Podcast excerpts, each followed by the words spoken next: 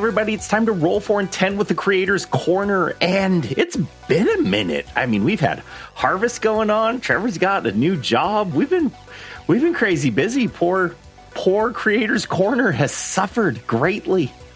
Oh man, I have been busy. I just got back from DC, and then right before I went to DC, I drove to the middle of nowhere in Oklahoma.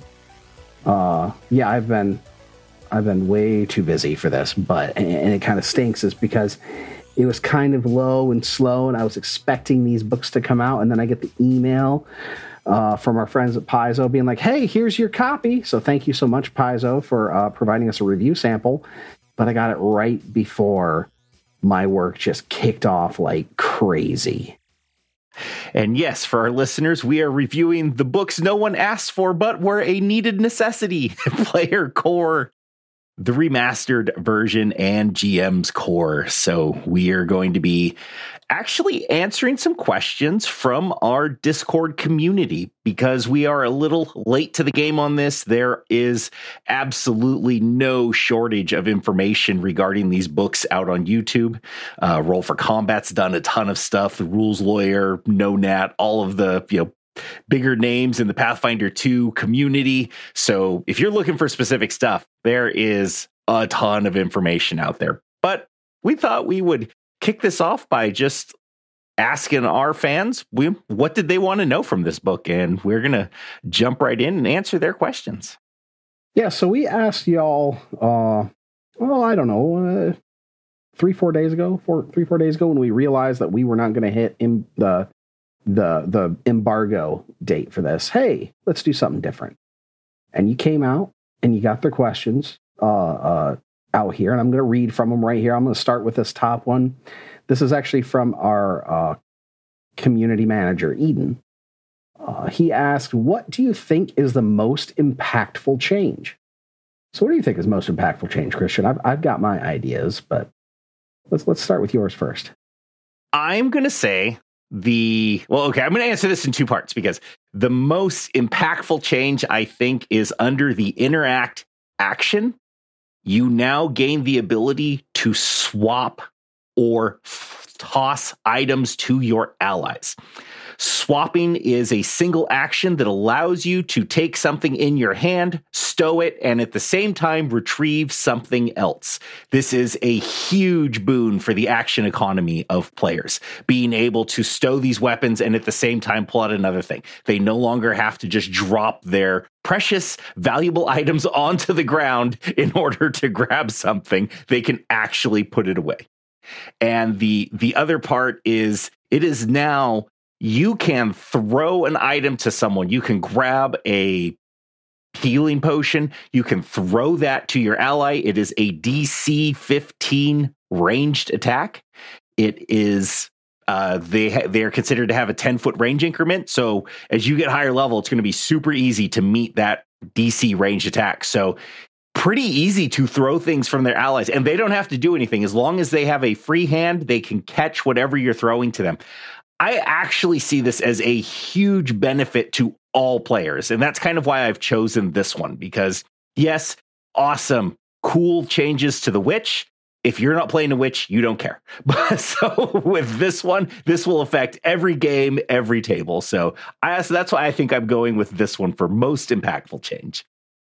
Yeah, I think that's a really good one because uh, if you're anything like our table, we do stuff like this fairly often anyway. Like, I think there is a lot of house ruling around this activity anyway, whether it's passing it or tossing it, how we're going to handle it. And I think codifying those rules in a rules expansive system like Pathfinder was something that was really, really needed, um, as opposed to just letting tables figure this one out willy nilly. Do we look like uh, do we look like WotC or or what? Do we have actual rules or do we just make the GM figure everything out on the fly?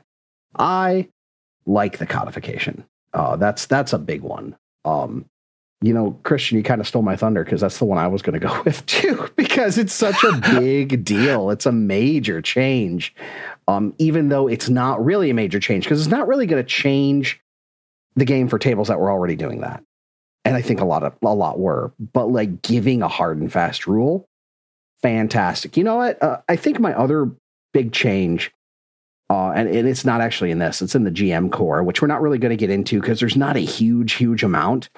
But a couple of the really big changes is things like automatic bonus progression is officially gone. It's not part of the variant rule set anymore. Well, who knows? It could appear in Player Core 2. We don't know what's going to be in that book. I guess that's true. Um, but I mean, that's more of a GM thing. I would have expected there to be a paragraph or something in the the game mastery guide, you know, or effectively what the game mastery guide is now, GM Core, to have that. And I know a lot of people enjoy playing those rules.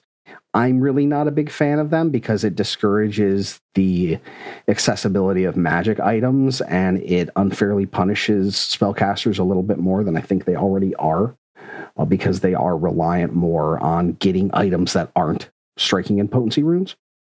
Uh, and I don't think a lot of people technically use that rule outside of certain scenarios, but I think it's a really impactful change for the tables that were using that rule before. And and granted, there's nothing that says that you have to stop using it. It's just that there won't be that variant rule printed in new books. So new people coming to the game might not be aware of that rule. It'll officially become an unofficial variant. It is definitely an interesting one, and I'm curious to see if it's going to reappear later down the road, if they're going to make substantial changes to it, to, like you said, to make it so it's beneficial for all classes equally instead of super leaning towards martials and not so much towards spellcasters. Yeah, I really think that we're going to see something else along those lines. And, and that's something that I'm going to get into when we get to some of these other questions that are about the future of the game. And, and I think you're spot on. I think I think we're going to have something for spellcasters that are rune-ish in the not so distant future because of that elimination of uh, automatic bonus progression and because of some of the changes that they've made to casters and specifically the cantrip freaking out that everybody was doing when we got the you know first draft of the remaster rules so the next one is kind of along the lines of the same question, also from Eden, our community manager. Uh, what do you think is the smallest or least noticeable change? And for me, it's all the renaming. All the renaming that I'm going to forget every time I say thing like uh, attack of opportunity instead of reactive strike. That that one off guard and flat footed. Off guard and flat footed. Force barrage and magic missile. yeah, so necessary changes because of you know the OGL versus the ORC, and uh, I mean I think they're good changes. This is not me being a grognard about it. This is just me being somebody that you know will frequently make mistakes, try and then try to correct it, and then still be struggling with it in two years because you know semantics are the whole reason it's it's different but it's a minor change. I, I very much think you're going to get a lot of people being like, well, actually, extra reactive strike. Oh yeah, you're you're gonna hear you're gonna hear that all the time. I would say I would say for me, um, the smallest and least noticeable change. I guess it doesn't qualify as a smallish change, but I think at the end of the day, the removal of alignment is actually going to turn into a not even noticeable change because regardless of anything, people are still going to play their characters the way they are going to play their characters. So, of course, you know, everyone gets a little fired up and because alignment has been part of the game since the game was created so i understand the whoa wh- where's that going how do we know if things are evil blah blah blah and there are still mechanisms in there that they've already alluded to. So i honestly think at the end of the day the removal of alignment while technically not a small change but i do believe it will be completely a non-noticed change in not that much time. I think there'll be a lot of notice in RP and not because of people will be like, oh, well, evil's gone. It'll be more of people being more nuanced about their characters rather than being, well, my character's evil, so he would be doing this evil thing. Well, no, your character has, you know, effectively edicts and anathemas. You have your own code. You know, even somebody that is going, you know, full murder hobo is going to act a certain way typically right so and, and, that's what they moved to and i remember reading a lot about people freaking out about the edicts and anathema being you know applied to more than just things like cleric or champion as if those specific things were truly mechanical restrictions to your character and they're more like role playing building blocks. And our last question from Eden was uh, What do you think is something that could have changed but wasn't? And I'm going to throw a little curveball in this. I actually think that I'm going to go with on this they could have done more with this alignment change because thinking about it, I feel that this was an amazing opportunity to help codify giving hero points to characters with their edicts and anathema. Having those edicts and anathema on your character sheets and then, you know, really playing your characters up to those edicts and anathema and then adding into the system like, oh, when someone is sticking to this, give them a hero point. I actually think that would have been super helpful to the game, and I think it would have benefited like every table. Obviously, you can do that, but I'm just thinking like things that I think they could have you know, easily added that would have made a huge impact. I feel that that is definitely something that would have accomplished that. For me, mine's going to sound really stupid. Uh, why aren't kobolds common? There, that's it. Why aren't kobolds uh, Player common? Core 2's not out yet. Maybe they will be. Yeah, I know, but why not yet? Why do we have common leshies, but not common kobolds in the first, uh, whatever? Not a leshy fan, y'all. They're cute. But man, it feels like kobolds should be way more common than leshies. Do you think leshies like hate vegetarians? Yeah, right. I mean, there goes that whole vegetarian morality like out the window our next uh, couple questions are from somebody that's been a long time listener to the show. I think they've been there almost as long as Christian has been listening to our main show. I remember they commented on our first Reddit post. It's Blueberry Detective. Uh, in fact, he won one of our giveaways at one point, I believe. According to your views, is it actually just a remaster or does it feel like PF 2.5e? Unequivocally, it's a remaster. This is maybe PF 2.0.1, maybe it's a patch. There's nothing massive going on. Maybe 2.1, maybe. But yeah, this is a remaster. Yeah, I agree. Uh, this has a feeling of like taking two years worth of errata and just giving it to everyone at once instead of parsing it out over two years. That's what it kind of feels like to me. Also, uh, I think the book is just laid out so much better. I remember the first time I looked at the original CRB and uh, it drove me nuts. Like I could not grok the rules until I started clicking around in Pathbuilder and stuff. This makes so much more sense than it did before. And I think that is a huge boon to the overall growth of this community because Paizo's rule books, the quality of the layout and the quality of the compositioning of the book has improved by leaps and bounds over the past two years to 36 months, I think.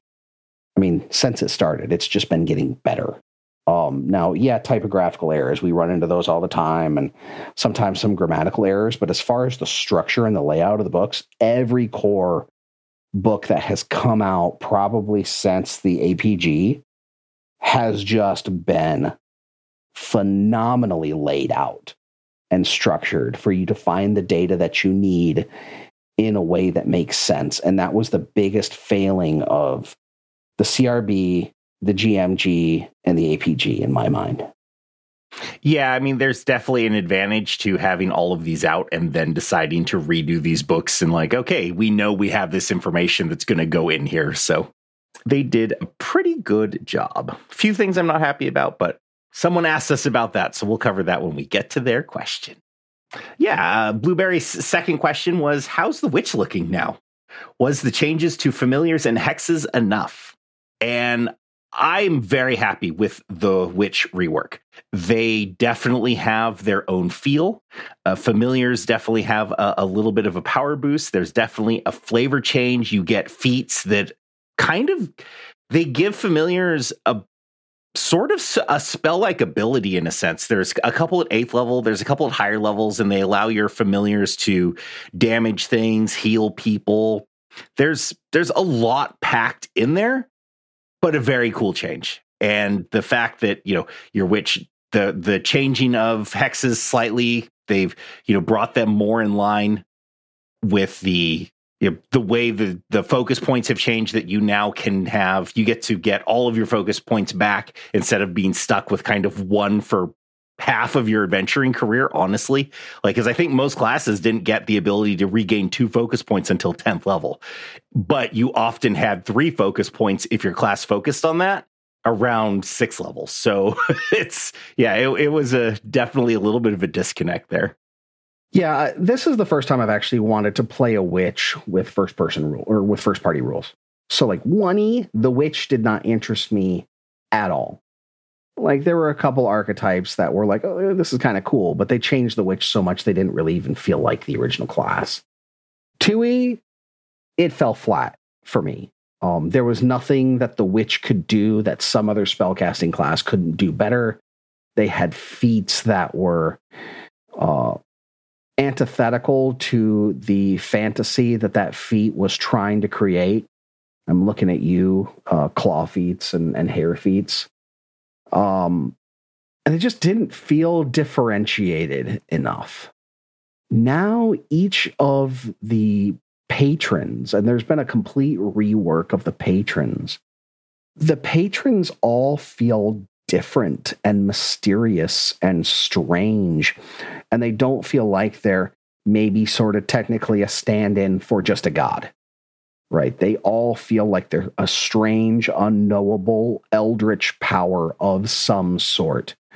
Uh, it makes the witches feel kind of like uh like a cross between a 5e warlock and a sorcerer in 2e uh, largely because uh, the, the the changes to the familiars almost make it feel more like a bloodline. There's more differentiation with those patrons, and those familiar SLA like abilities definitely feel a lot like bloodlines. And I think there's a lot of good design space now. And we always talk about that design space for third parties that are improvements to the Witch without having to overhaul the chassis like Witches Plus did.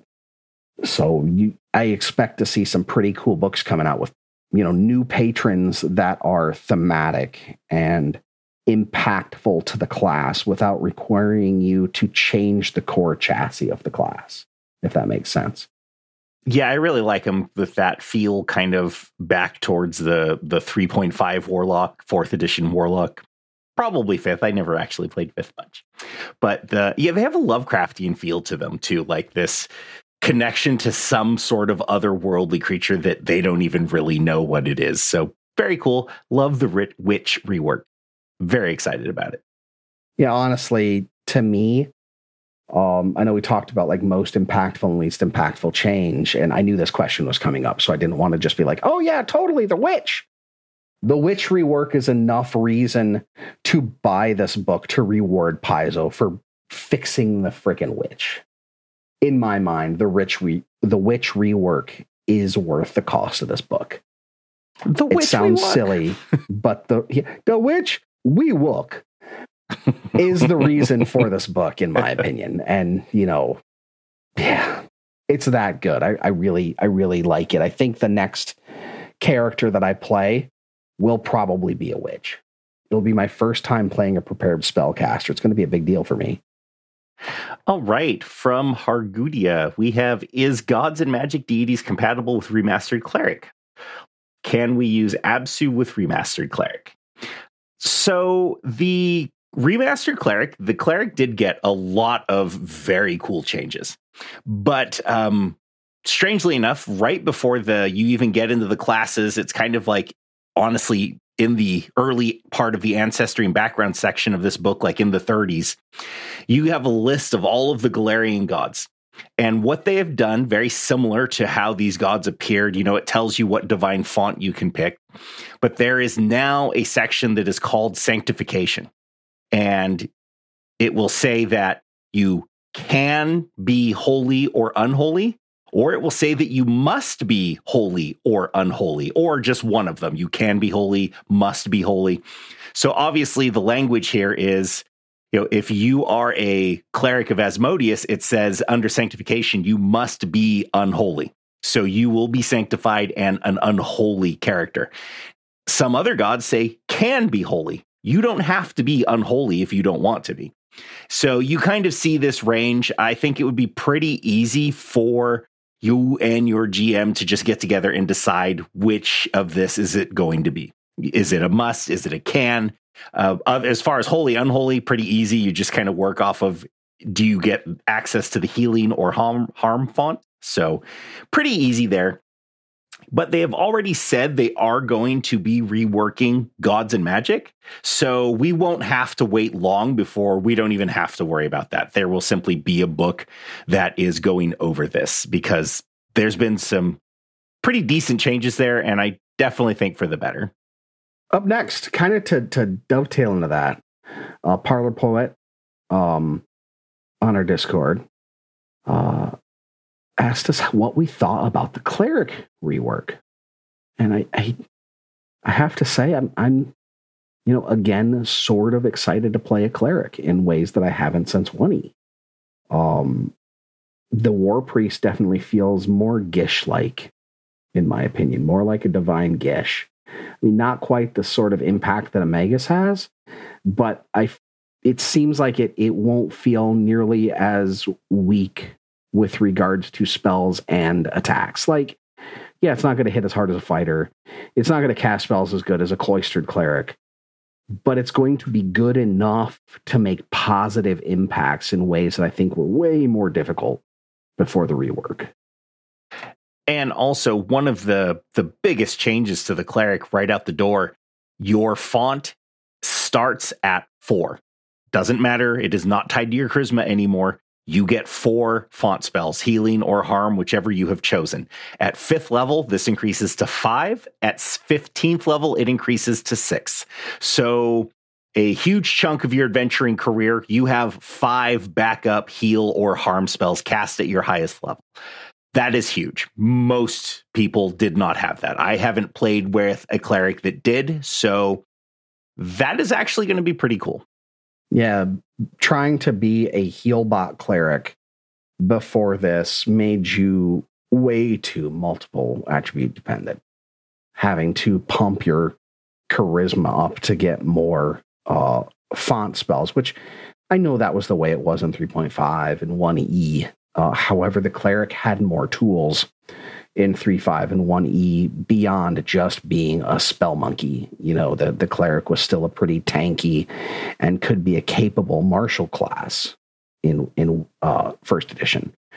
And that isn't something that we've been able to do here without sacrificing some of the things that make a cleric cleric namely decent healing now you don't have to. Everybody is on a level playing field, whether you're a war priest or a cloistered, or whether you've pumped your wisdom for spell attack and, and will saves, or if you decided to be more of a, you know, a fire and brimstone, pushing your charisma, intimidating people cleric. You know, you can do both ways without having to sacrifice one of those big things that makes a cleric a cleric. And based on core book one, what changes in core book two are you most excited for? Starts with an O, ends with an E. Oracle. Your least favorite class? My least favorite class, which was probably my second favorite class in 1E. If they can make the uh, completely underwhelming witch into something that looks fun and thematic and unique, what are they going to do to the Oracle? I'm excited for that. Yeah, we've got the alchemist, the oracle, the sorcerer. All, all, three of those classes are getting, you know, some changes. So I'm very curious to see how those are going to go. I'm I am excited for them. I am I, I've already talked with Trevor about this. One of the things I am most curious about for Players Core 2 that is kind of not in the line of this question, but there is a section in this book that is quite large. Playing the game tells you how to play Pathfinder. As you can imagine, it's a big chapter. You're not going to need that chapter in Player Core 2. So what goes there? I don't know. I think I is it going to be a diet there. book or is it what what are they going to put there? My my my guess is what we are going to see in Player Core that's filling out the bulk of what's here in Player Core 1, right? Cuz we're going to have what four classes in there. We're going to have Oracle, Alchemist, um, no, it's it should have eight classes because we still need uh, alchemist, barbarian, oracle, champion, Oh, investigator, right. Swashbuckler. swashbuckler, sorcerer. So I believe that one's scheduled also for eight classes. Right. So we'll have those in there. Um, we might have some errata surrounding the classes that are not in that uh, book. So specifically, like uh, Magus, Summoner, Thaumaturge, and Psychic, we might have some errata around them. Maybe the Inventor and the Gunslinger, just to bring them in line. Uh, but I kind of expect us to have class archetypes and archetypes listed for a massive section of uh, Player Core 2. Oh, yes, that was an advanced player's guide, and that is something that is not in this book. So, yeah, you're probably right. That will probably be a big section. Yeah, I, I really would like to see more class archetypes that aren't just like magic class archetypes. I would like to see some martial class archetypes. Um, nothing crazy, maybe like three or four max. Uh, but I think we'll see a lot of archetypes. I mean, there's a few things that they completely stripped out of here that they may be reworking. So, like, we don't have the spell trickster rogue anymore. Are they going to change that? Or uh, is it gone completely? I mean, I understand that the spell trickster rogue was kind of a one trick pony. Their big thing was the uh, being able to activate magical items because the multi class dedications are just kind of ho hum um, for a martial class. Uh, but it's gone. And I know there's a lot of people that are not happy about that. Are we going to get a rework of it? Are we going to get something better? Who knows? I Nobody would love to see a class archetype that is kind of like the spell trickster, but for anyone, like a way for other classes to spec into being able to activate magical items. You know, that's something that I thought we would get with Thaumaturge, but like the Thaumaturge can activate scrolls, it can't do anything with wands. You know, it'd be cool to be able to have a class archetype that could do that. Sacrifice something for that. Who knows, though? And our last group of questions comes from Wolf Brother. Favorite, least favorite change per class? A lot of them are so minor that there's really nothing to talk about with them. Like, Yeah, I, I I can't would really agree. think of There's, anything you know, about the fighter and the bard that are substantive. Yeah, a lot of it is rewording, like you know, the, because of the additional action of reposition that was added to athletics, which is very much like shove, but it allows you to not push them away. You can just move them around you. There's been a lot of rewording in their feats that anything that did shove also includes this, and there's been some feats added that specifically go towards it. So like that, you see a lot of minor changes with these classes, but honestly, for the most part, there's not been any big drastic change, with the exception of the cleric and the witch in this book. Um, Wizard is kind of one because of the way they changed the, uh, you know, they removed the schools of magic and replaced them with actual magical schools. So that that's a decent change, but overall, it, it really doesn't impact the class that much. You, I feel like players and DMs are just going to work together to kind of create their own magical schools and wherever they're at, and that'd be a really cool, fun thing. You know, there there is one thing that uh I wish they would have changed or at least clarified. I want more specific rules about what constitutes a battle form and the restrictions thereof. Because it's pretty vague. Um, the biggest thing with battle form is like you're not supposed to be able to speak in a battle form. You can't use uh, items in a battle form. But like there's instances where there's battle forms that should be able to speak and hold things. I really wish that we would have gotten either a battle form trait that was a superset of polymorph or simply an explicit set of directions on what a battle form is um, beyond having battle form inside of the polymorph description and still be kind of vague. I do really like that they changed the scoundrel uh, rogue to give you the ability to step after you successfully feint. That's pretty cool. You get a free step if you're able to su- successfully feint. So you could potentially feint out of range of somebody and then get into striking position to be able to get your backstab damage. That's pretty neat. It, it gives a lot more mobility options to the scoundrel, which was it's already a a mad class because you have to pump your charisma. You're getting something more for, you know, pumping up stuff for deception. I dig it. All right. Thoughts on ancestry changes? I will say again, kind of like the classes, there's been some very minor feat adjustments here and there. Uh, some feats are gone. Some feats have been, you know, condensed down so they they it's one feat now that sort of encompasses two f- older feats. Not a huge amount of changes there. Um, everything in player's core is a common ancestry, so that brings orcs and leshies to the common ancestry group. But oh, overall, the the only uncommon options are the changeling versatile heritage and the Nephilim versatile heritage.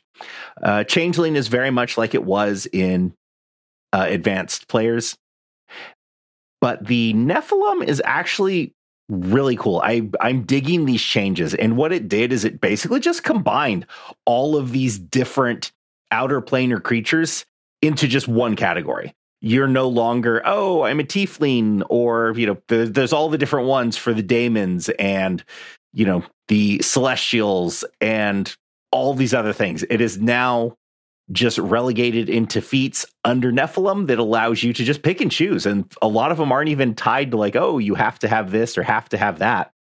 You can you could just be kind of a, an outsider as you wish. And i know people are not going to be happy with that because you know oh i know i want to have tieflings but it's just a style of Nephilim. It would be very easy to keep that there and just, oh yeah, tieflings are Nephilim that are devils. It's still very simple. I like how they made Nephilim not be pigeonholed so they could add more outsider types as they wanted to inside of Nephilim without making core changes to the class. Like we still have lineage feats. So like you're you're gonna explicitly be an angelkin if you want to be, or a grimspawn, or a hellspawn, or a lawbringer, or something along those lines. But you can still be an angelkin with hooves, or you can be a hell you can be a hellspawn with a halo. I think that's really cool. It really drives home that these things are very different and not necessarily just, oh look, it's an attractive human with a halo. You know, uh, in fact, the picture on 79, page 79 in here, has a Nephilim with big, monstrous horns and talons, and then a divine looking halo behind her head. I think it's really cool. I, I also really like the fact that uh, Dromaar, which is the half orc replacement, and uh, Aiuvarin are just half orc or half elf, respectively, and can just be tied to anything explicitly. So give me my half orc dwarf, and I'll just be real happy. I'm just going to play half orc dwarves forever now, guys. Just you can find me at the half orc dwarf bar from here on out because it's my two favorite ancestries. I get to put them together, I get all the the best parts of the best ancestries now, and I love it. And they've added a section here called custom mixed heritage. And it says you can work with your DM to create a mixed heritage of any ancestry. So they're kind of giving you permission to say, hey, basically pick any two races and get all of the ancestral feats for these two races or ancestries, as it were. So I, I, think that's really cool because it's like, well, why is this just limited to elves and orcs?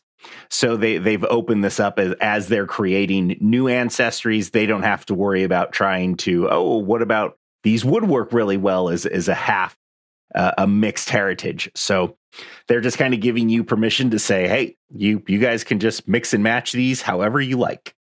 And our last question is thoughts on desired changes in player core 2 and we kind of talked about that as as what we expect but what do we actually want? What does that line up with our expectation versus what we want to see? I think for the community at large, they're going to want to see a reprinting of the death and dying rules. oh my God. Again? We're going to do this again? I was going to say, I, I, don't think anyone's going to be very happy with what, what came down the pike. And for those of you that don't know what we're talking about, there is it is believed that this is how it's always been intended to act, but the wording was so poor, most people weren't using it this way. And that is when you are dying and you get brought back up, you gain the wounded condition. Well, the next any time your dying level increases, not only does it increase by one or two if, if you failed or critically failed, it also increases by your wounded value, which means if you were wounded one, got dropped by a crit, you're now at dying three. Next time you roll, yeah, unless you succeed, you know, you get you increase it by one plus your dying value. So even if you have Diehard, is like it, it almost makes Diehard worthless because you're always going to be exceeding that value. So it it's such an interesting design choice to me to to go that way because that's not how Pathfinder has ever been. Is not it's not like it's hard to kill characters, but certainly it's never been like, oh, you're you go down, you're going to die. That's just how it's going to be. well, it really drives home how important it is to maintain the current distri- the correct distribution of hero points throughout a, a, session. Like it really drives home that like, yeah, make sure everybody gets a hero point per hour of play because you need to hold on to that thing. It's not just a re-roll and probably get a lower number die. Now, this is a you need this for a combat that is severe or better. Because if you go down twice, you're probably gone, gone. I mean, that's that's all there is to it. If you go down twice, you're probably gone. I think the issue came from probably a typesetting problem or a, a formatting problem, trying to make sure that they had the right amount of words in a specific paragraph without, without going over, like type fitting rather. I'm guessing the original wording that we had that was in there, which is gains the dying condition, was likely gains or increases the dying condition because that's what the new wording is and somebody that's just doing typesetting and doesn't realize that there's necessarily a difference between the two and just uses gains and it very easily might be missed in an editorial review at that point because it's such a minor change in the wording that the meaning was completely lost. Uh, I, I can definitely understand and I can definitely see the argument that this was the intended way of doing it because the designers have always driven home that 2E is a deadly game and the hero points are important to make sure that you're not just waxing PCs left and right. The problem is the way that they described that didn't really fit reality because yes, 2E is fairly deadly, but it's still not, you know, one and done or two and done like these rules would make it. If the devs were saying this is super deadly, they may have been thinking about the original way that these were written and they may have been playing that original way that it's been written. But I'm going to tell you, man, I I don't think I've ever seen anybody play this way. Like not no, once. I, I know I haven't. I know I'm not changing the way I play because I feel like this is pretty pretty brutal. Yeah, no, I I honestly think too bringing a new player in and telling them this is how it works, I th- honestly feel is very discouraging. Like because it new players make mistakes, they don't make optimal choices and to then be okay, character's dead, sorry, let's go make a new one. Uh, people aren't going to like that and I and I kind of I would agree with them that that's not super fun. So who knows? I mean, how how many times have you seen a PC go down in the maiden combat of a of a game. Like if they're a level one PC. I mean, I, I think oh, most of the, the times, time. most of the times I've run a campaign for level one PCs, I've had one PC drop once, maybe twice in the first combat, and still skate by. With these changes to the death and dying rules, that is much less likely to happen you're going to end up with like mothership levels of character death where you just have a stack of pre-gens you pull out from. yep. I got one of every character class right here. Let's go. You're going to see random character generators start popping up for them. Yes, but Wolf, to answer your question, uh, thoughts on desire changes for Players Core 2, I, you know, I'm excited to see what, you know, minor class changes there are. But other than that, I don't really have a lot of expectations, more curiosities, just like I mentioned. There's an entire equipment section. All the equipment's, uh, you know, already been printed, and we have tons of stuff in Adventures Vault. What's going to be put in that section? What's going to be put in the basic how to play the game section?